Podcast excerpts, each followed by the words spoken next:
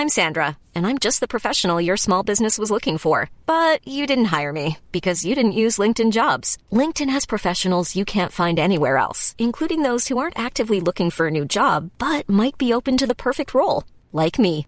In a given month, over 70% of LinkedIn users don't visit other leading job sites. So if you're not looking on LinkedIn, you'll miss out on great candidates like Sandra. Start hiring professionals like a professional. Post your free job on linkedin.com/people today. Everybody, welcome back to Alpha Chat, the business and economics podcast of the Financial Times. I'm Cardiff Garcia, and I am joined, as I always am each week, by co host Shannon Bond in the studio. Shannon, how are you? I'm all right. How are you? Okay, we have to start with a reappraisal of some predictions we made just a month ago. Yeah, I'm already- The, the landscape of American politics. Uh, can you believe how quickly things have changed? I'm throwing mine entirely out the window. Well, so we now have word that Michael Bloomberg may be throwing his hat in the ring, depending on a whole lot of things. right. Right. So basically, uh, the New York Times had the story talking to some of his advisors.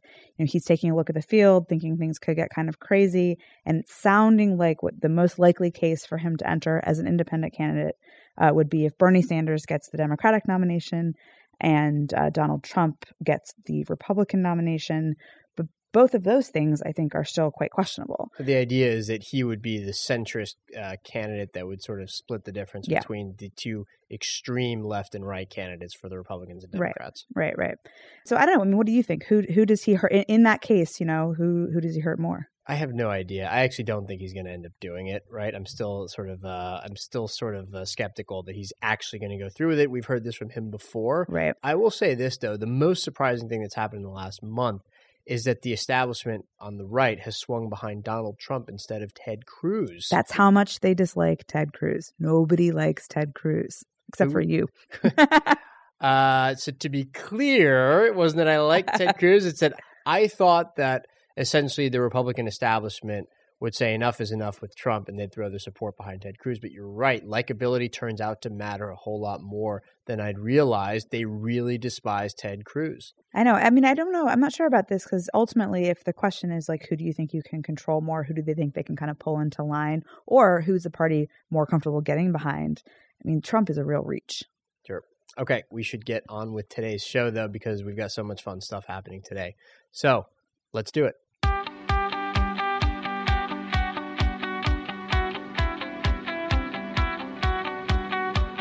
First up on the show, I sit in our New York studios with Michael Mauboussin. He's the chief of global financial strategies at Credit Suisse. We talk about short termism and why he's skeptical of the prevailing narrative about how bad it is for the stock market and for companies. Second, we talk to Anna Nicolaou about millennials and why it is that they're staying at home and not moving out of their parents' basements, despite the fact that a lot of them have gotten jobs now. Then finally, we talked to Sujeet Indap, who's got an amazing story in the FT this week about a back and forth legal battle between some titans of Wall Street. Stick around, lots of fun stuff today.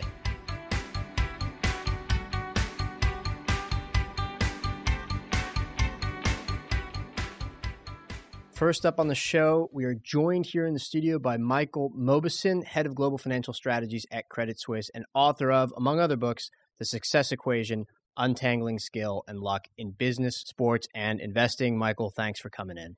My pleasure. Okay, so our topic is short termism.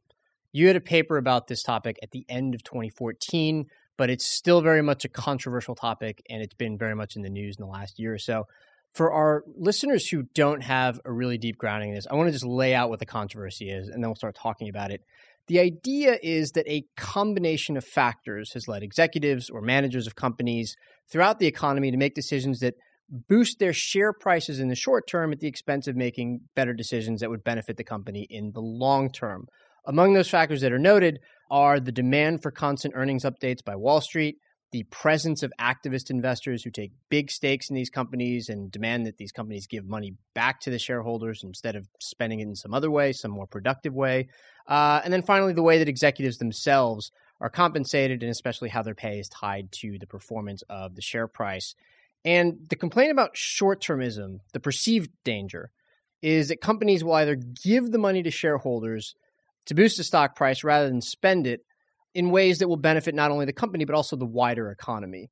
Uh, and of course, these distributions back to shareholders usually take the shape of share buybacks or increased dividends. So let's start there. Okay. Your paper kind of seeks to not quite measure whether short termism is a thing, but it kind of introduces a framework for thinking about it. So why don't you start by taking us through that? Yeah, thanks, Cardiff. It's a great introduction. Um, I also think about short termism as a slightly broader topic. You mentioned the corporates, and I completely agree with that. But I also think about investors, which you mentioned, and also even investment managers, so money managers themselves. So investors right. as distinct from money managers. And I think, but your point is right. I think there's this claim that there's short termism across the board. Sure. To, to make that quick mm-hmm. distinction, investors also the people who give their money to the investment managers who then invest in the companies. Exactly. And thanks for that correction. So a couple things. First is um, this is a very old issue. And you can go back into history, and people have been complaining about this for decades. So, in some ways, there's nothing new here, and we just should note that. There always seems to be a sense that last generation or two generations ago was better than it is today, right? right. So, that's the first thing. The second thing I always like to think about is something called the micro macro problem. And I think that's a really big deal here. So, and this is a very important thing in social sciences. So, the micro problem typically is we, we want to understand something, we typically ask people about it. Do you think short termism is a problem? And I think you talk to most executives and most investors, almost all of them will say to an individual, yes, I think there's some sort of a problem. They feel here. the pressure. They feel it. So, they, it's the micro, right? The macro is really what are the outcomes of the system? And, and maybe I can use a, a little bit of a metaphor to try to make this clear. Let's say you're studying an ant colony, right? you can look at the individual ants and, and say, hey, guys, what's going on? The ants themselves really have no idea what's going on. But the colony itself has specific behaviors of foraging and, and aging and adaptation and so forth that you can't really explain by looking at the underlying agents. So, one of the first questions I would pose about the short termism is does mar- do markets reflect it? And there are ways we can do that using sort of standard finance techniques, is to say the value of a business or the markets is the present value of future cash flow. We can pencil out that math, and doing that basically demonstrate the market is paying for long-term cash flows. Right now, that doesn't mean that there aren't behaviors, to, to your point, that may be undermining uh, successful long long-term success. But for the most part, the market seems to see through this and, and pay for long-term cash flows. So that's the first thing is this sort of micro, uh, m- micro macro. Sure, we're definitely going to come back to this issue, though, the idea that the market rewards or penalizes appropriate short-term versus long-term behavior. But sure, but, but go go ahead because there are these other these other issues of how the market would reflect whether or not short-termism is happening. Yeah, no. So, so, so prices. So that that is. It's interesting. At the same time, we have discussions about markets being potentially overvalued or fully valued, um, and people saying there, you know, a lot of M and A activity. At the same time, they're saying short term exists, and these two things. It's one of the. You kind of have to pick one or the other, right? Because those two things really can't live under the same uh, under the same roof. So that's sort of the first first thought about this. You know, you mentioned something really interesting about companies returning capital to shareholders, and uh, you know whether it's buybacks or dividends. And uh, you know, we've written a lot about both of those things. You know, the, there there may be a sense that companies are underinvesting, and certainly I would say that those companies that are investing a great deal, and we we could pick companies like you know the Amazon.coms of the world, seem to be rewarded in the marketplace, right? Sure. But there is a sense that companies are sitting on their hands. Now the question is whether that's short termism or really reflecting sort of the realities of the world. So that's the first question. And you know, one of the things we like to look at, for example, is asset life. And you know, we can look at you know accountants when, a company makes an, an investment, the accountants put it on the books for some period of time. We can measure that asset life. And what we've seen over the last 30 years is the weighted asset life for corporate America has shortened. And, and the logic is not shocking. You know, there are more technology companies, for example, than there are more utility companies, for instance. And that, that has this, so in a sense, the short termism to some degree, maybe the more uh, measured investment is, is um, justified. Sure. Can I just uh, explain this to, to our listeners for a minute? So, when you refer to asset life, the assets you're referring to are the equipment, the structures, the things that companies would invest in, right, as a part of doing business. And what you're saying is that those things that they invest in, by their very nature, all right, those things are changing now. And that's precisely the point. So we're we're shifting, and I think everybody recognizes from more of an industrially oriented economy to more of a service oriented economy. those industrial oriented businesses, let's pick utilities as an example, they still have these large facilities that have long lives and so forth. They're just less important in the overall economic picture than they were in years past. So when you think about the weighted average, like you said, there are more technology, more service businesses where those kinds of investments are not quite as important. Okay. So that's the basic thing. And, and as a consequence, you know, you're a technology manager of a technology business and your life cycle for your product is relatively short year and a half, two years, one year you're going to think very differently about the world than someone says i'm building a new you know, power plant that might have a 30 year life right so that that is just this shift in composition the other thing I would just say is, and, and I, you know, I know there have been a lot of people that have been very critical of buybacks and dividends, but in a sense, at the end of the day, what are they doing? What are companies doing? Is they're returning money back to investors what do investors do with that? It's not like they sit on the cash and do nothing, right? The whole point of a capitalist system is for money that can't be deployed or perceived to be deployed productively should be returned to the owners who then redeploy it in other ways. They look for other companies. They look for other companies to invest in. So it's been this very interesting pattern even uh, you've seen, for example, large mutual fund companies start to invest in these late stage ventures. You know, so you think the Ubers of the world or Airbnbs of the world getting these what are deemed to be very generous valuations, in part driven by mutual fund camp that are probably taking cash from these more mature businesses via buybacks or dividends and re- reinvesting it. So it's not like that money evaporates, not like that money just people sit in their pockets. That's the way that capitalism uh, reallocates capital throughout the economy. So if if the issue is companies are underinvesting to their detriment, I, I, I buy that argument, and, and, companies should not be doing that. But the degree, on just an because, individual basis, right? Sure, but, some companies, right? Aren't. But the broad idea that companies have excess cash that they're returning to, ca- to, to their to the owners for redeployment into our economy, I, I, certainly don't see an issue with that. In fact, that's what that's what the whole system is supposed to be doing. Sure. So let's talk about the the kind of idea that companies feel a lot of pressure from quarterly earnings guidance, which they have to give to Wall Street, uh, you know, four times a year. Uh, I was intrigued by some research that you cited in your paper saying that actually companies that miss earnings because they were spending money unexpectedly on investments aren't necessarily penalized. They're penalized when projections for future cash flow, long term future cash flow, uh, turn out to be revised down. What does that mean? Yeah, I mean precisely. So in other words, earnings there's there's a sub story to the earnings, and it depends why you beat earnings or depends why you miss earnings. And this is sort of an age old topic that financial economists have been looking at for decades is um, there's sort of an underlying quality of the earnings. And so the point, just to repeat what you just said, if a company does, comes up short on their uh, projected earnings, but it's because they're making what is deemed to be a fruitful long term investment, the balance of the evidence shows that markets tend to completely live with that. In fact, they they encourage it. And there are plenty of examples where earnings actually go down because of large investments, and the mar- stock market goes up, which is completely uh, consistent with the market taking a long term view of things.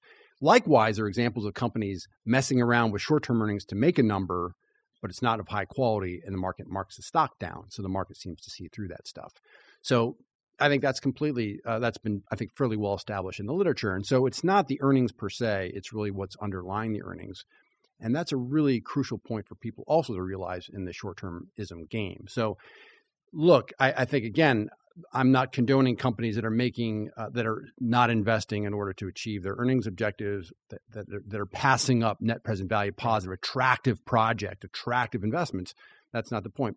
But the broader point that this is sort of this uh, pervasive effect that that that seeps in every corner of the markets, right? Investors, investment managers, corporates. I think that state that case is uh, substantially overstated. Okay, and in terms of executive compensation, how do you view the potential impact of the way that managers are paid? Uh, and by that I mean that so much of their compensation is now tied up with the stock price relative to several decades ago when uh, it was more in salaries and cash and bonuses. Exactly. I'm sympathetic to this point to some degree, but I'll just mention a couple things. The first is serious academics that have tried to make this link between short termism and compensation have come up short on this. And so if you read the most serious academic papers on this, they have a very difficult time establishing that with great confidence. The second thing I'll say is if you take a, just an overall survey of compensation, there are three things that stand out. One is more compensation is long term oriented than ever before. So, long term oriented is more in place. Second is boards of directors are more independent today than they were in the past. So, there has been reforms on boards. And third is governance committees on boards are nearly universal. So if you had to say the broad corporate governance infrastructure today versus years past, I think we're probably in better shape than we have been before. So while again, I can understand how some companies may be trying to boost the short term stock price by inflating short term earnings, um, it doesn't seem like a strategy that A is necessarily going to pay off. And it's, it's a very difficult statement to make about uh, companies broadly speaking. The other thing I want to mention, Cardiff, which I think is actually pretty important, is that again, acknowledging that some companies may be doing like you know, lots of press releases to try to get the market excited and so forth. There's also a great deal of evidence for a process of sorting, which is to say, those investors that are chasing after the news item tend to be attracted to precisely those companies that are giving lots of news, right? Yeah. So it's almost like a matching process. And you know, Warren Buffett's got this great line where he says, you know, companies eventually get the shareholders they deserve. So it's those companies that are saying, "Hey folks, we're thinking long term. We're going to invest long term. This is the drill they tend to attract people who think more like partners and think more long term orient in a more long term oriented fashion. And those companies are saying, we're the latest hot thing, here's our new press release, and so forth, are going to attract much more of a fast money crowd. Now, the evidence shows that those guys do well when the news flow is good. Right. And when the news flow turns to neutral or negative, those people are the first ones out the door. Yeah. So I, I actually find so much of this convincing and certainly persuasive enough to at least cast skepticism on the wider narrative that company managers are always doing this terrible thing, returning money to shareholders. There are some good reasons for it. There are two things, though, that still give me a little bit of pause. One is that we've seen a lot of examples of companies that have borrowed money to boost share buybacks and dividends to give the money back. And in that case, it's like they're altering their capital structure in order to do so. And I guess uh, I, am a little bit more worried about that kind of behavior than I would be if companies just concluded, well, we've got some excess cash on our books, our cash flow is very strong, we don't have good reasons to deploy it, we'll give it back to shareholders. They're actively borrowing money in some cases to take to take advantage of low interest rates. The second is that I believe this has been studied quite a bit. When companies do give money back to shareholders, they don't often do it at a very good price, that it tends to be very pro cyclical uh, that they essentially, instead of buying low and selling high, as you'd hope, they're basically buying high and selling low, right? Which is not what you'd want. Uh, what do you think about those two points? I, no, I'm I'm sympathetic to both those points, but let me just say first on the capital structure issue about borrowing to return capital to shareholders.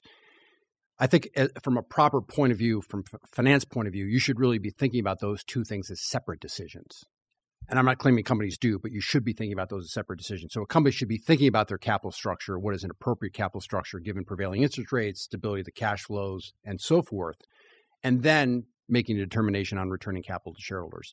Now, to your point, and I think this is you know demonstrably true, given prevailing interest rates, it is very easy to borrow and buy back stock and increase your earnings per share. So to have an optical benefit where there may be no economic benefit whatsoever. So there's no question that some of that is going on. So I, I share that concern. If I were, if as an analyst looking at a company, I would want to see and hear that they're treating those two things separately, and I think you're correct. I think they conflate them, and that would be a point of concern. The second point on the, the pro cyclicality, to your point, look, dividends are viewed by managers. Well, well, let me take one step back. Theoretically, dividends and buybacks under certain conditions are the same thing and I can demonstrate that, right? But in reality, they're not at all yeah, close, yeah. right? And the biggest difference is the psychology of managers. So they deem dividends to be a quasi contract, right? If I initiate a dividend, I want to keep it and ideally raise it a little bit over time. So sort of a steady as she goes. It has a kind of semi-permanent feel to it. Semi-permanent well. feel, precisely. Whereas buybacks are totally pro-cyclical. In other words, it's like it's a residual thing. Hey, we you know we paid all our bills, we paid our dividends, we got some money sitting we around, money, we don't need it. Go. Let's buy back the stock, right? Now, my my response to that is I we like to talk about the three schools of share buybacks. And again, different companies think about different ways. One is sort of the I'm just going to return it to shareholders consistently over time. Sometimes we'll overpay, sometimes we'll underpay, but on average about fair. That's cool, right? So that's almost like a, a almost a tantamount to a dividend itself, right? The second camp is what I call the intrinsic value camp, which is these are people say, we know what the value of our stock is, and we'll only buy it when it's undervalued, and we'll lay off when it's overvalued. And that, those are obviously the folks you want to align yourself with if you can. And the third is, um, let's see, impure motives, perhaps camp uh, would be the third one, which is they may not have motives that are the first two. They're just sort of saying, can we boost EPS? We have extra money, you know. And I think the impure motives camp is one that I would worry about as well. So now it's very an interesting issue, though, because uh, I like to say if you're a shareholder, so there are two interesting things. One is if you're a shareholder of a company that's buying back stock, right, as an individual, I presume you own that stock because you think it's undervalued. And if you think it's undervalued, buying back stock you should welcome with open arms, right? right? Because you're buying something for less than what it's worth, right? Um, so I think that's sort of the, the first big thing. The second thing is if you're a shareholder of a company that's buying back stock, doing nothing is doing something. And that something is increasing your percentage ownership in the company, right? In other words, you could sell your prorated amount of shares create a, a, dividend, a synthetic dividend for yourself, and be in the exact same spot, right, with X percent ownership and cash in your pocket. So if you're if you're just paying attention and you're active in that sense of selling as the company is buying, you can stay in the same spot and have cash in your pocket. So you're creating the dividend. So it's funny because people lament about these buybacks happening at high levels, but no one complains about dividends at high levels. But in a sense, they're really the same thing if you're uh, sort of an aware and active shareholder, right? So that's the I think that's the mistake people you know doing nothing is doing something if you're a shareholder of a company repurchasing stock. So those two big arguments I think are very powerful, and I present these in institutional investors, and they don't only think about this way. If you own the stock, I perceive you own it because you think it's undervalued. In which case, buying back stock you would think would be to your to your benefit, right? Yeah. This is really tough because we know right now, for instance, that there's a kind of corporate savings glut, right? And if a company isn't going to give back the money to shareholders, what does it do with it? Well, it could spend the money on investment, but if the company buys a fleet of corporate jets for all of its executives, nobody's going to applaud that, nor should they. It could buy other companies, but you know the track record of M and A is, I think, fairly mixed. It sort of depends on a number of different circumstances. There are a lot of cases where a company will just spend the money to spend the money and that can go badly. And then there's the option of just keeping the money on its books, but that only contributes to the kind of rush for safe assets that the world has too much of already and which causes all kinds of problems for, you know, macroeconomic policymakers. I don't have any kind of a good solution to that, right? But that does seem to me like a more kind of macro problem than the kind of micro issues that you described just now about how an individual company goes about making its decision. I don't have a question here. I just want to get your thoughts. On No, I agree with all. I think that was very thoughtful comments. I agree with it. Uh, just a couple things I would tack onto that. One is we've done an exhaustive study of capital allocation in the U.S. We tracked how the top 1,500 companies in the U.S. have spent every dollar in the last 35 years. And, uh, and, and this is capex, M and A, buybacks, dividends, right. divestitures, R and D down the line. And what you find is, not surprisingly, that, for example, capex as a percent of sales has come down, but in part reflecting the shape of the economy, shift, shift in the economy. R&D as a percent of sales has gone up, right? Which is also what you'd expect. So it's it's hard to see from that sort of aggregate data that there's some sort of crazy underspending pattern, right? Now we it, it troughed all that capex percent of sales troughed in sort of 0304 which was really the trough of the commodity cycle. And then when the energy companies started to ramp up, and the energy companies are a huge part of capex, by the way, when they ramped up their spending, you know, that 10 year period, we saw capex start to lift back to more normal levels. But you know, where are we on that cycle? You tell me where we are. So that it's it's kind of hard from that, at least from our, our look at the macro data, to say that there's some sort of systematic underinvesting. Second thing I'll say, which I find to be fascinating, you made a comment about M and A like not being super value creating, and and certainly, no, I think I, I said that I, I, that the record is mixed, but that it depends on the circumstances and 100%. which company's buying another company. So I'm agreeing case with you. by case. Basis. Yeah, I'm totally agreeing with you. So now I'll just say that you know uh, this, this has been studied for decades as well, and that and that I think the jury would have come back to say something like most deals don't create value for the acquiring company. They create value in the aggregate, but not for the acquiring company. And in fact, rate uh, estimates as high as 60 to 70% don't. Now, they're not hugely horrible, but they're not hugely great. That said, since the financial crisis, so call it 2010, 2011, we've obviously seen a ramp up in M&A activity. And actually, the markets greeted M&A as as warmly as I've ever seen in terms of total shareholder returns, which is really interesting. So companies that were doing deals 2010 through 2015 were unusually well received, right? In fact, a majority of the stocks went up, not down. So that's a really noteworthy thing, and that may go to this issue about investing and right. growth and so forth. Um, part of the cash issue, by the way, this cash buildup, and obviously you see with the, the big guys, the apples in the world, is this tax issue, right? So these guys are making money offshore. They don't want to repatriate the money, so they just let the money sit there. So that's another issue. It's an interesting question, I guess. Yeah, this is weird too because these are some of the companies that borrow money in order to do buybacks because they don't want to repatriate the cash. It's kind of like they're using their offshore cash as collateral for the money they're borrowing in order to buy back shares. That's kind of a weird way. Like it's just a weird way of doing things. And that you're exactly right. I think that's literally the case is that companies don't generate enough cash in the US to pay the dividends. So they have to borrow against using their, their international cash as collateral relative to repatriating it, right? So so whether we get any sort of tax reform and, and some of that gets addressed, hopefully that'll happen in the next few years. But that's also been uh, a factor in all this, right? In, uh, in sort of these funny looking capital structures. And then the last thing is, you know, I, I mentioned this before, but it does appear it, it was true in the context of M and A, but it also appears that certain companies that are investing fairly aggressively have been rewarded by the market. And we, you know, we could we could debate whether that's valid or not. The poster child probably Amazon.com. You know, Jeff Bezos, from the time the company went public, you know, 19 years ago, has constantly said we're going to think long term. They've aggr- they've invested aggressively and um, and, and in the face of everyone else basically sitting on their hands, and they've they've been uh, really well rewarded by the market. Again, so I'm not suggest it's not a, it's not a commentary about the stock, but certainly it's been going on for a long time. And by the way, I think even the journal, I mean, most journalists or people, the pundits watch this thing with they're just bemused by the whole. Thing. They don't understand like how could this happen? Like they've trained their shareholders in some way. I'm not sure that's the case. I do think that I do think that the, the markets believe, believes that uh, that growth is the hard thing to achieve today. The returns on capital are probably uh, something they can backfill in their in their business model. And if that's the case, there may be some yeah, some plausibility. The, the less... Just one other comment, card, if I want to mention about all this stuff, is, is, that that the world has changed a lot in the last fifty or sixty years in terms of short termism. And one of the one of the common laments is that you know, for example, investors are turning their portfolios over much more frequently. But if you go back to 1960s, again, this sort of apparently idyllic period of time, in 1960s, most stocks were held by individuals.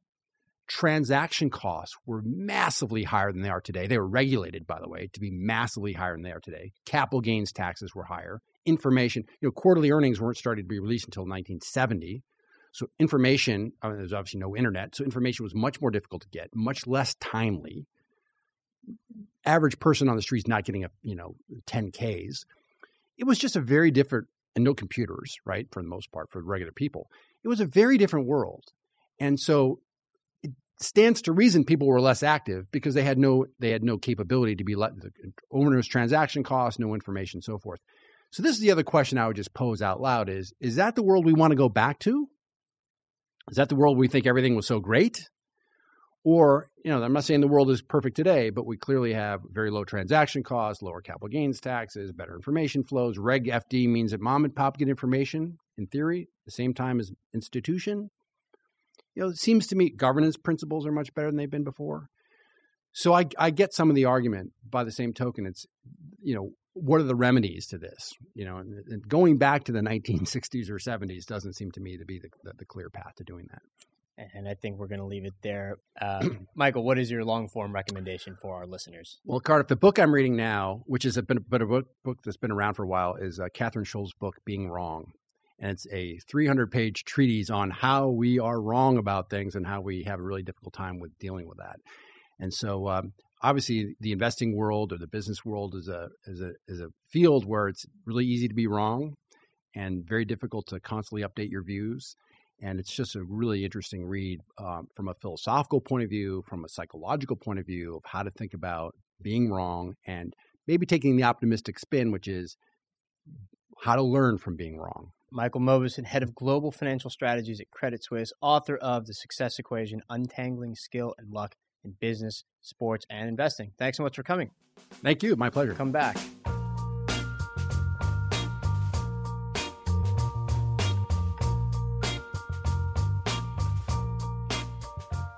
And in our next segment, Shannon and I are joined by Anna Nicolaou of the FT, who's got a story about how her generation just won't leave home. Millennials, young people, 18 to 34. Anna, welcome back. Hi, Cardiff. Okay, so this this story, to be a little bit more serious, uh, actually has big economic implications in addition to being a very kind of interesting sociocultural uh, idea. So why don't you take us through the basic premise of your story? Right. So I think the basic idea is I mean, we've been seeing stories since the recession basically talking about young people being pushed into their parents' basements and not really being able to start their life because the jobs market was so bad when they entered the adult world. And now we're seeing the economy is bounced back. For the large part, the jobs market is quite strong in the US right now. And so economists in the past few months or past year have kind of been looking at, well, we were expecting millennials now to move out and go start buying houses and getting married and all of that. And that really hasn't materialized so far.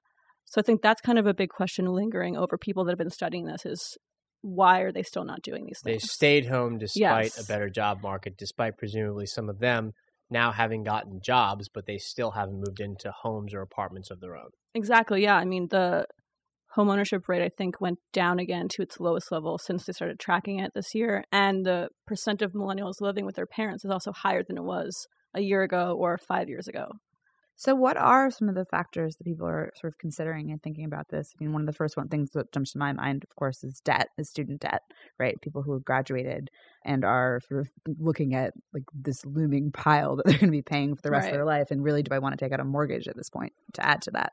Yeah, for sure. It was interesting. So I, as as part of this project, I talked to probably about twenty millennials about what they were doing and why they weren't buying a house. And a lot of people, I think, probably the biggest answer was student debt, saying, you know, even if they, even if they, it's manageable for them now, they still see, well, I, I took out this huge loan that I probably shouldn't have before. Do I really want to do that again with a mortgage that I can't afford now?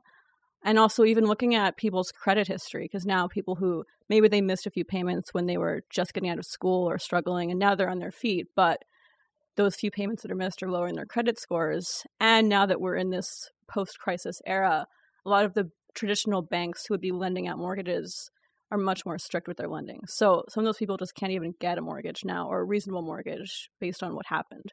So that seems to be really a big thing for people still. Yeah, I guess uh, one other thing that comes to mind is just the kinds of jobs that people are getting. So there's been this big dichotomy in the economy between the fact that jobs growth has been fairly robust in the US, but at, at the same time, wage growth, how much money people make, has been kind of soft. And I guess I'm wondering if that plays a big role in this as well. In other words, you have a job, that doesn't mean you're doing great. Right. Yeah. I think also, I mean, economists would call it underemployment, saying that, you know, wage growth has been fairly weak. There's a lot of part time jobs. People talk a lot about this this gig economy where, you know, you're doing something kind of it's not it's not as stable as things used to seem. People aren't going and starting in a large company and staying there for 40 years, which I think I think people I think millennials are very cognizant of that and a lot of people I talked to said, "Well, I have a job now, but who knows what'll happen in a year or two? What if I have to move or something else happens? I think there's the sense of insecurity. So even if you have a job and things seem good now, the fact that they saw things so bad makes people hesitant a lot. And also, I mean, the, the kinds of jobs that are out there. So when I talk to people, people that were in the STEM field, so science, technology, all of that, they were very much like, oh yeah, I get offers all the time. I'm being recruited for stuff, but I'm very like fully aware that other people are not in that position. So I think a lot of it is kind of an uneven jobs recovery. Inequality of Yeah. kind. I mean, I think that also the interesting point um, to bring up is is like there's a lifestyle aspect too. You know, you're seeing gen- uh, people in general are living in cities, right? Where the urban population has grown. You know, if you're young and you're coming out of school, even if you're in a good field, you're likely to actually to end up in a place like New York or maybe San Francisco, places where it's really, really hard not just to buy, but even to rent without a lot of roommates. You know, you just like sort of the possibility of thinking, like looking around, being like, well, even if I wanted to buy, there's just like it's not going to happen anytime soon. I mean, that seems to be happening to a lot of my friends. Yeah, for sure. I mean, we're here in New York. A lot of the cities where there is a lot of jobs growth are also the ones where house prices are now higher than they were in 2006. So people here, yeah, even if you have, even if you're working at a good company, you're probably spending a lot of money in rent already. So that makes it more difficult to save.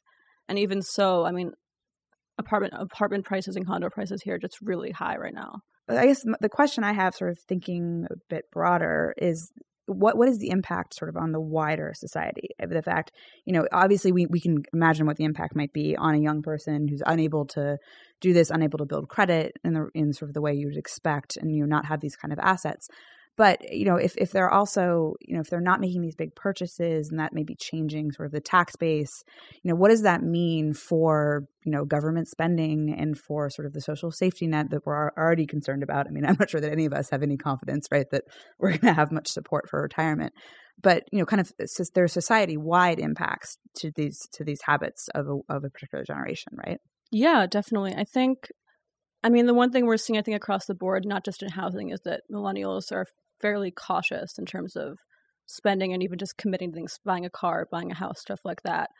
I think if that we see this, I think, I mean, I've been reading a bunch of stuff also saying, well, maybe this is going to become a structural shift, not just a temporary one hit thing.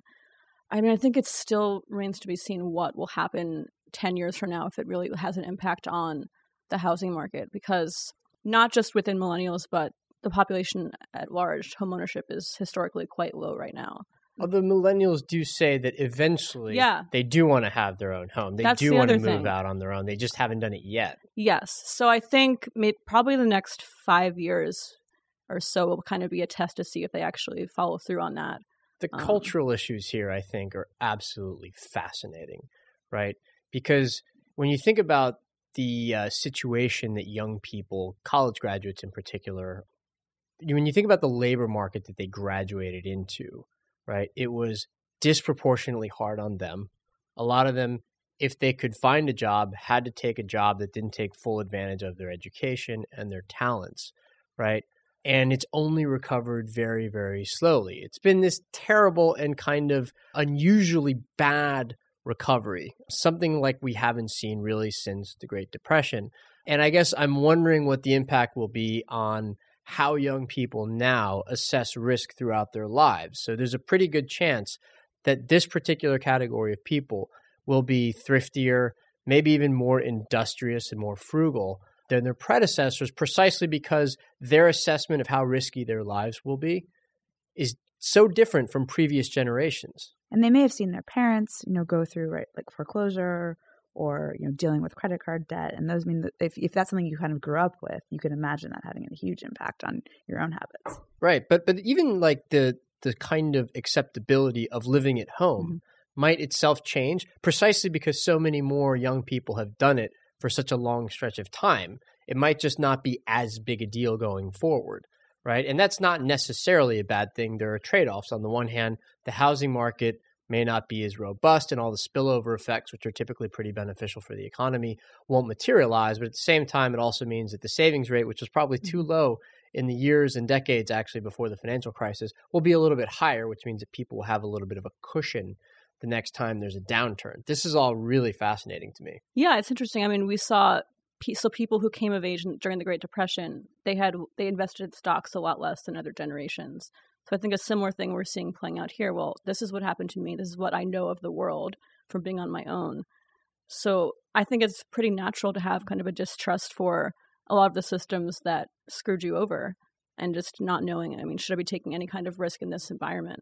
Yeah, we have a colleague as well, Sarah O'Connor, who just wrote uh, a column about how precisely because of the difficult circumstances into which today's graduates have found themselves, a lot of them are less willing to kind of demand higher wages, even in cases where they might deserve it. And that that's part of the reason that wage growth has been sluggish. And that if that persists, essentially a big group of people is going to be kind of screwing themselves for totally understandable reasons, right? And in a time when labor isn't getting as much of the income as capital, as companies, essentially. And part of the reason might be that they're just nervous. There's this kind of lingering fear that something like what happened after 2008 and 2009 might happen again. Yeah, well, you see, I mean, there's more competition, and there's also definitely still the sense that you know there's competition from people older and more qualified for you for, than you are for the same jobs, you know, and so you can't kind of take anything for granted, and and pushing for that raise might just might not seem worth it.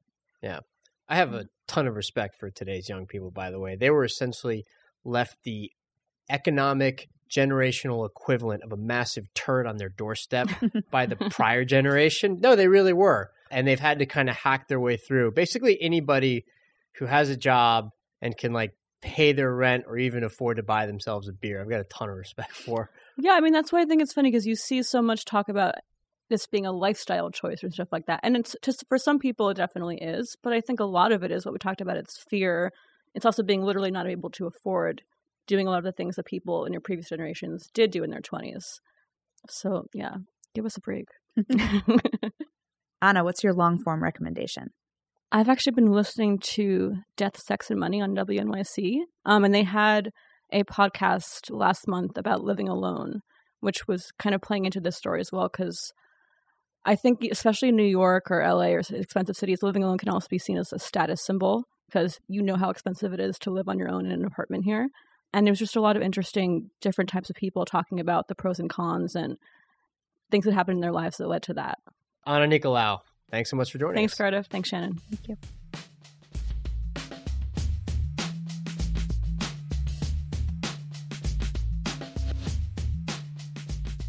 And joining us now in the studio is Sujeet Indap of the Lex column.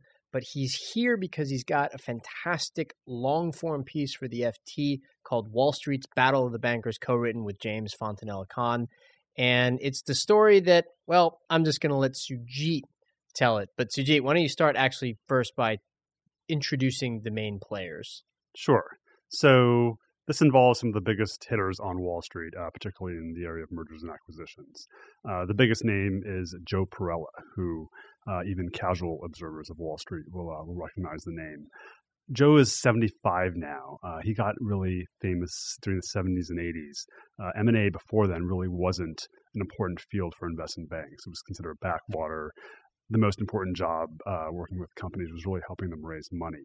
And so there's a group of people in the 70s and 80s who really revolutionized M&A, made it a very profitable business, made it a very uh, sexy, glamorous uh, job because companies at that point realized one way to grow quickly is to actually buy other companies. That really wasn't uh, really wasn't that important before uh, the 70s. And Joe uh, Joe was there for that, along with say four or five other guys. It's a big revolutionary figure in M and A. Uh, in the context of this story, though, he's important because he's the co-founder of a company called Perella Weinberg, an M and A firm. Boutique. That's right. So he was uh, he started uh, Perella Weinberg in 2006. He had been at Morgan Stanley until 2005. Had been there about 10 years, and so he has a startup firm called Perella Weinberg, which he founded with Peter Weinberg, who was also a very important guy. The Weinbergs are royalty on Wall Street. Uh, Peter's grandfather, Sidney, basically made the modern uh, Goldman Sachs. A lot of Weinbergs have worked there and done very well.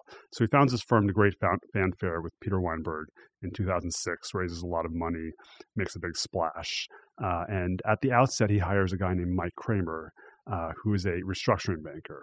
Uh, restructuring is an important niche, but it's relatively small compared to kind of M and A generally. Uh, and in that world, there's uh, maybe 10, 20 people who really matter amongst lawyers and bankers. Michael Kramer is one of them. So Joe and Peter hire Michael Kramer to found the restructuring group at Perella Weinberg. Okay, what what do restructuring bankers do first of all? Sure. So when companies are in bankruptcy or approaching bankruptcy, they need to hire an advisor to negotiate with their creditors. And so these restructuring advisors, like Michael Kramer, will come up with the turnaround plan, the actual terms on how debt is exchanged into the new company. They really uh, organize the, the negotiations around these complex financial restructurings when companies are about to go bankrupt. Okay, so we've got Joe Perella and Peter Weinberg. They've got this company that bears their name, Perella Weinberg. And then you've got Michael Kramer, who they hire after founding their new company. Michael Kramer is leading the restructuring banking group. And then things start to get a little bit weird. What happened? Right. So he works there about seven years, and Kramer is known as being a, a pugnacious guy on Wall Street. Restructuring is kind of a nasty business, and the personalities and the type of people who do well are probably a little bit different than the traditional M and A uh, world where Joe and Peter are from. So seven years in, in 2013, 2014, Michael Kramer figures out that his uh, status within the firm is eroding. He's very good at his job. He's bringing in money, but he's just not getting along with with Peter in particular.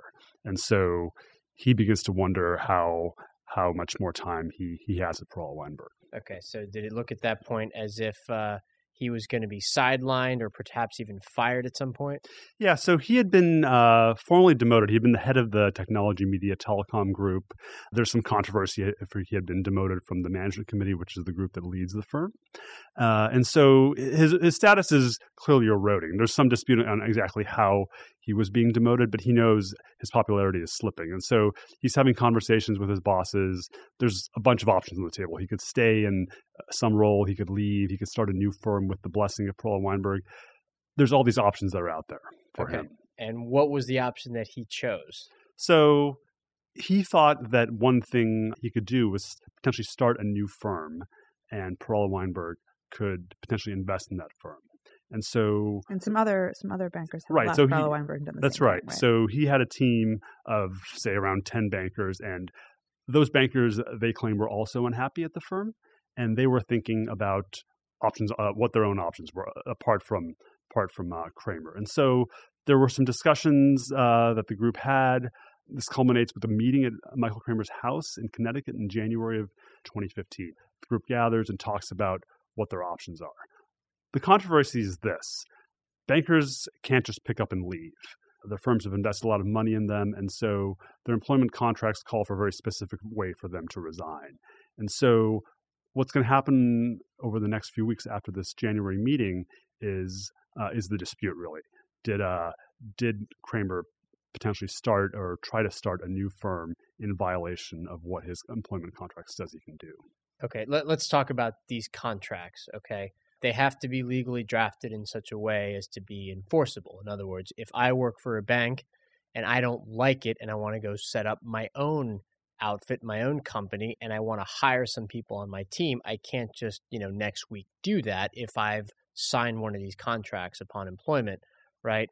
There are restrictions in place. Uh, so let's talk about the contracts themselves. What are the restrictions in place for a contract like that of Michael Kramer when he's thinking about leaving Perella Weinberg? Right. And so the, the key con- contractual provisions are called restrictive covenants, and there's three key ones. One is called garden leave, uh, which is a common term you see thrown out uh, in news stories. Basically, it says uh, when you leave, you have to sit out, sit on the sidelines for three months or six months.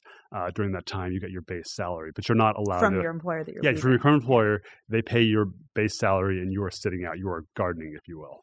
And so during that garden leave, you're on the sidelines, you're not working for a new company, you haven't started your own company, you're not calling your clients.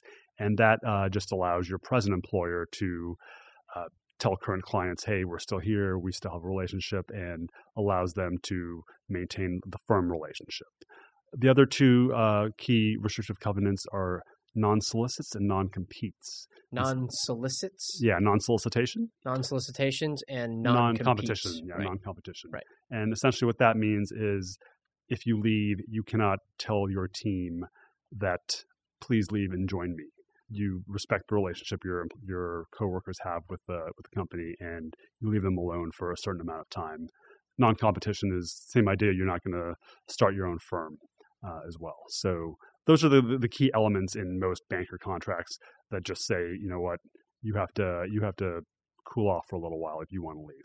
Are the so are those clauses actually enforceable? I mean, are they do they stand up in court? Uh, that's a great question. And so the general principle of restrictive covenants uh, is that they are legal. They're governed by state law, and in New York, they generally are, as a principle, allowed. The devil is, is in the details, and they can be held uh, unenforceable. And just just a matter of how aggressive you are in writing them. So uh, if you say you can't compete for ten years, that's probably going to be uh, not upheld in a court.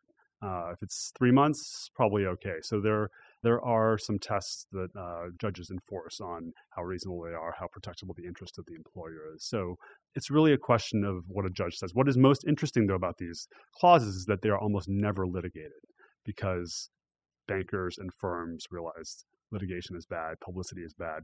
We'll just sort it out privately. We'll come to some kind of compromise, and everyone will be happy. You don't want to get the reputation of being the bank or the company that is constantly suing its former employees to keep them because then people realize number one that you're losing employees Right. and number two that you're the type of company that at least seems vindictive so in the first place people might not want to go work for you they go Right. work for somewhere And else And there's a great quote from a lawyer in, in the piece about firms are be- both buyers and sellers of talent. So whatever the law says, you're also worried about your reputation and your image uh, in in the in the Wall Street community. But so in this case, the reason we know all these details is that it is being litigated. Yes, and so this is really the the fifty million or sixty million dollar question. That's the amount of money that's at, at stake here. Why has this uh, dispute gone? Uh, why has it advanced to the point that both sides have filed complaints? Tell us what the dispute is first. So we there's this meeting where Michael Kramer meets with a bunch of his former teammates, right? Right. The bank gets wind of it. Perella Weinberg hears about it, and then what happens? So this, uh, yeah, that meeting happened in January of last year, 2015. A few weeks later, Kramer's having kind of final discussions about what his future is going to be. This is coming to a head. Somehow, over President's Day weekend, according to the complaints, the firm gets wind of an, an actual plot to uh, that Kramer and his team are about to leave. That is their that is their claim that they were they were unaware of some kind of scheme that this group was planning to leave. They get wind of it, and on President's Day Monday of 2015, four bankers, including Michael Kramer, are fired via via phone via voicemail. Via voicemail. Nice touch. Nice. and the voicemail was actually canceled on the company phone, so they actually never. Kramer says he never even got the voicemail, uh, and so they are fired for cause because the firm claims that they violated their employment agreements by plotting to start their own firm that was going to compete with PWP in violation of what their employment contracts say. Kramer's assertion is this that we never had any plan. My position was eroding. We were having conversations what our future could be. We figured we'd come to some kind of mutual conclusion, but at no point did I solicit my employees. In fact, they they may have the employees themselves may have my employees themselves may have actually had the idea of starting a new firm, but it was never my idea. And so we thought we would just come to some kind of conclusion as my position is slipping and we would have sorted it out. And so you fired me before we could even come to that compromise. And then what? And then what? So for several months, the sides kind of uh, negotiate. Uh, there's going to be a possible settlement. Kramer actually starts his own firm, which is what the uh, which is what the I guess Perella was afraid of. A firm called Ducera Partners. Those settlement discussions ultimately prove fruitless, and so we get to October, and Perella Weinberg Partners drops a lawsuit saying you guys violated your employment agreements. Therefore, we're going to keep the $60 million in equity that you have tied up in this company for ourselves. And they can still do that even though they essentially I mean, they're suing the people that they fired. I mean, so if, so if you get fired in this case, can you go start another firm, or does do the contracts still apply? Yeah. So their assertion is, yeah, it does apply. We fired you because you violated those contracts. Right. Uh, and so the question is, Kramer is a very early employee in PWP. He gets there within the first few months of its founding. So his equity is worth almost $60 million. They claim he forfeits that by by these violations. And so that's one issue. There's also the issue of his new firm and the fees they're earning, and potentially PWP could say those are our clients. They belong to us. We're going to claw back what you've earned at this new firm too. So there's a bunch of things that uh, that have to be resolved. It's a high profile dust up on Wall Street. What do you think is going to be the kind of wider impact of whatever settlement or solution or outcome results from this kind of uh, contentiousness? Well, I think employees are going to be much more careful about how they leave a firm when they want when it's time to go. And so they're going to think very carefully about what their employment contract says and what kind of actions they take in those days and weeks leading up to, to a resignation. What's interesting to me is that investment banks, Wall Street, these are all people businesses. And so firms want to grow, they want to expand, and they always have to be hiring people. But the question is, how do you do that in a way that still maintains your culture? Mike Kramer is a very different guy than Joe Perella and Peter Weinberg. Initial employees of this firm are close associates of those guys from other firms, and so they probably fit well together. But they didn't have any restructuring bankers uh, at their previous employers, Peter and Joe, and so they have to hire someone blindly, or I mean not blindly, but they have to hire someone from outside their uh, their comfort zone. And so, how do you grow a firm? How do you add practices and still maintain cohesion and avoid these kinds of uh, human uh, human resource disasters? Yeah, it's it's so interesting that all of this came about essentially because of an internal inability to get along, rather than because somebody necessarily screwed up. Right. It's very interesting. Perella Weinberg in their complaint go out of their way to say Mike Kramer is a great banker. He's good at his job. He brings in money. It's just that he couldn't get along, play well in the sandbox, and uh, that's why we're here. Yeah, I suspect that like somebody who doesn't follow Wall Street too carefully will read a story like this and think, God, what a weird way of doing things. What a bunch of like vain, rich dorks, essentially, right? Uh, and yet at the same time, this this really is how it works. Yeah, I mean, I had a banker, a very successful one, say why is this going on? I mean, it makes our industry look so bad. They're fighting over millions of dollars. Why can't they just split the difference and move on? It's really, uh, it's really not a, a great moment for for the industry. Fascinating. Sujeet, what's your long form recommendation this week?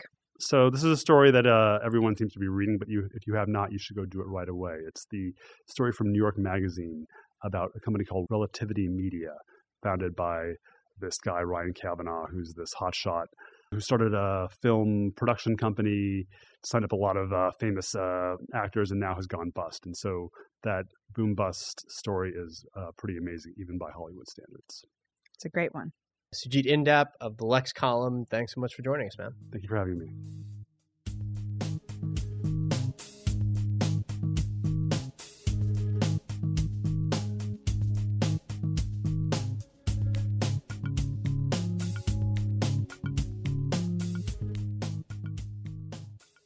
Okay, and Amelia Mahasa couldn't join us for the follow up segment, uh, but Shannon, we've got a special treat, I think, for our listeners. We are answering a question, a really good one, from a student listener.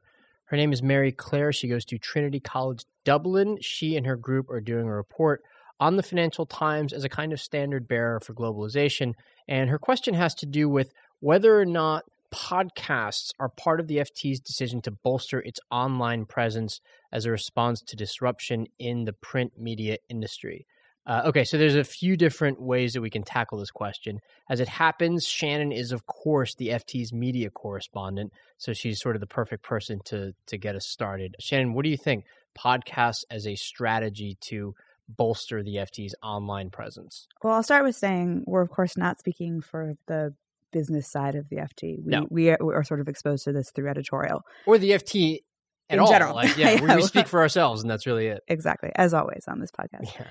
I think yes, I think as we all know, the print industry has changed dramatically, is changing dramatically, um, and every news organization wants to take advantage of the fact that you know people now are equipped with mobile phones, they're equipped with you know widespread access to the internet, lots of different ways and times of day to be consuming content and now that we're all content makers right so so you get you see these big pushes into video you see pushes into audio some of that has to do with revenue strategies in particularly in digital media you know video advertising rates are quite strong that you know podcasting is probably still a very small proportion of revenue for most companies And But it's from- early days yet. it's too. very early days. But yeah, from the point of view of, you know, we know there are people out there that we think might be interested in what we have to do, and they're not all necessarily going to be reading the paper or even reading the website. Podcasting gives another way of reaching some of those people. And then for us as a subscription business, it's also, you know, a, a different type of play because uh, our podcasts are free. So it's another way of reaching an audience who may not be subscribing um, who, or who may not, you know, be kind of in our traditional footprint. Right. And to, to put this into the context of what Mary Claire and her group are studying, the FT is a kind of standard bearer for globalization in general. This is, I think, as much a technology story as it is a globalization story. Absolutely. It's technology that's kind of messing with the traditional ad based print model. At the same time, globalization is the reason that people in faraway lands are interested in what the FT has to say. We certainly have a very global audience. Our coverage of economic and politics and business is itself global. And the mobile strategy that you just talked about, I think, is kind of crucial here, right? I mean, the, Yeah. the sort of proliferation of mobile phones to places that are fundamentally lacking in even basic other items, right? So, mobile in Africa as a payment system, in China, where people use it to access the internet quite a bit. and places where know. people people don't have a PC, right. right? They're going straight from essentially no internet connection to a mobile internet connection. Right. And podcasts are kind of perfectly suited to that. But Yeah. at the same time, we know from your writing that the podcast audience still isn't that big, even in the US. No, and the U.S. is, is where it's biggest. Yeah. So that's another another area where you can get a lot of U.S. listeners. But yeah, no, it's still. I mean, it's still a you know a- less than twenty percent of the U.S. population listens to podcasts on a monthly basis. So I think you know for us and for a lot of other organizations, you're now seeing putting some weight behind podcasting. That's a bet that it's going to grow at the kind of acceleration you've seen elsewhere. I mean, that's it's still way too early to tell. You know what's interesting about podcasts too, though, is that it sort of shows how, especially within a media company, not everything has a perfectly attributable return on investment ROI. Right? Yep. Podcasts are part of the overall suite of services that the FT offers. Um, and because there's a demand for it, a new and growing demand for it, I think the FT would be kind of crazy not to at least try to experiment, to tinker with it. And that's kind of what we're doing. The other thing I would note is that this is also something that's a greatly enjoyable thing for some people to do. So, those of us who write about our respective beats, economics in my case, media and tech and politics in your case. You know, this is another way of expressing ourselves. It's great fun. So don't forget, I mean, this is kind of a, a minor point, but to those of us who are podcasters or people who host podcasts, uh, it's just great fun. And it's a kind of a way of keeping us happy too. Yeah. I mean, it's a different way of talking about a story and, and getting to have some of those conversations we'd probably be having anyway in the newsroom. Uh, getting to have them in here and, and share them with an audience is kind of fun. Indeed. Mary Claire, I hope that answer helps you out. Best of luck to you and your group at Trinity College. Shannon, to verb a noun, what are you long forming this week for our listeners? My recommendation is uh, in a podcast episode. BuzzFeed's Another Round interviewed Valerie Jarrett, uh, the Obama advisor. Just really super interesting, fun interview touching on like what it's like to work in the White House, uh, issues over the Black Lives Matter protests, in particular Chicago, being a working woman, and of course Hamilton, our favorite topic. So highly recommend that. Such a great show. Okay, mine is a book called Mad Men Carousel by Matt Zoller Seitz, a TV critic. It is essentially a, critical companion, as it's called, to all of the episodes of Mad Men, the television show. Um, but it's not just a recap of those episodes, it's also an attempt to tie together all of the disparate themes that you see in the show. A show that, by the way, I still consider to be some of the most beautiful television uh, that have come out of America, even now, our golden age of television. All right, Shannon, I'm a year older than you are. Okay, I am firmly premillennial, whereas I think it's a little sketchier for you. So, since you have all that youthful vigor, why don't you start closing us out? Thanks so much for joining us. As always, uh, you can give us a call. Let us know what you think of the show, what you'd like us to talk about. Ask us your own questions. 917 551 5012 or record a voice memo or send us an email to alphachat at ft.com. You can also follow us on Twitter. I'm at Shannon Pareil, S H A N N O N P A R E I L, and Cardiff is at Cardiff Garcia. And if anybody's wondering why I have such a favorable impression of millennials, look no further than the youngster Amy Keene, the amazing producer and editor of this podcast. Thanks for everything, Amy, and thanks to our listeners. We will see you here next week for another edition of Alpha Chat.